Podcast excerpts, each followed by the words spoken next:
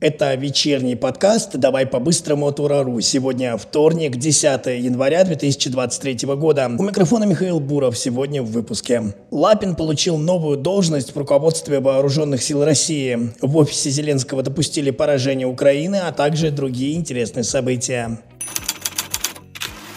На Россию обрушились экстремальные морозы. Температурные рекорды фиксируют сразу в нескольких регионах России. Башкирия, Удмуртия, Мордовия, Татарстан и другие. Вот, например, в Магаданской области термометры сегодня показывают минус 50. Во многих местах региона отменили школьные занятия. А в Якутии сейчас температура воздуха опустилась до минус 61 градуса. Кстати, рекордных за день по стране. А накануне из-за 45-градусных морозов уроки отменили отменили в большинстве городов Коми. Прямо сейчас читаю эти новости и вспоминаю рассказы своих родителей о том, как они в такую погоду в школу бегали полтора-два километра. А вы сегодня отправили своих детей учиться? И как вообще дела с погодой в вашем городе? Пишите в комментариях в нашем сообществе ВКонтакте прямо под этим выпуском. Бьют тревогу не только мамы и папы, но и зоозащитники. Лютый холод может довести домашних и уличных животных до потери конечностей или даже летального исхода исхода. Поэтому, пожалуйста, берегите своих питомцев и скот. А если где-то видите бездомное животное, постарайтесь ему помочь.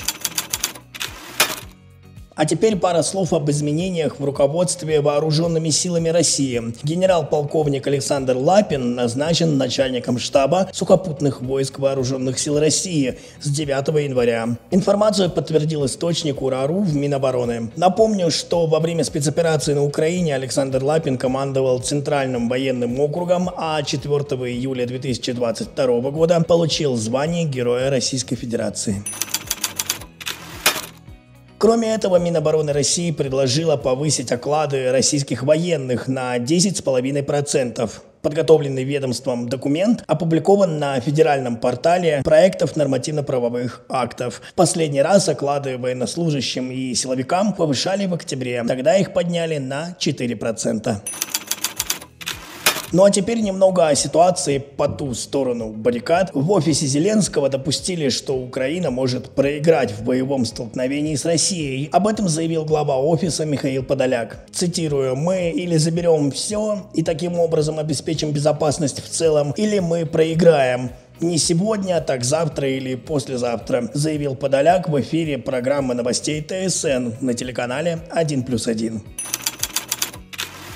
Политическая элита США обеспокоена ростом влияния ЧВК «Вагнер» за пределами Украины. В правительстве считают, что группа расширяет свои операции на территории Европы и стран Африки, вмешиваясь в дела суверенных государств. Об этом заявили высокопоставленные лица в администрации президента США. Согласно заявлениям, американская разведка обладает информацией о том, что группа Вагнера активно проводит операции в, цитирую, десятках стран и работает с местными политиками над, цитирую, военными и политическими проектами. В издании «Политико», где опубликована эта информация, подчеркивают, что американские власти собираются предпринять дополнительные шаги в противодействии ЧВК.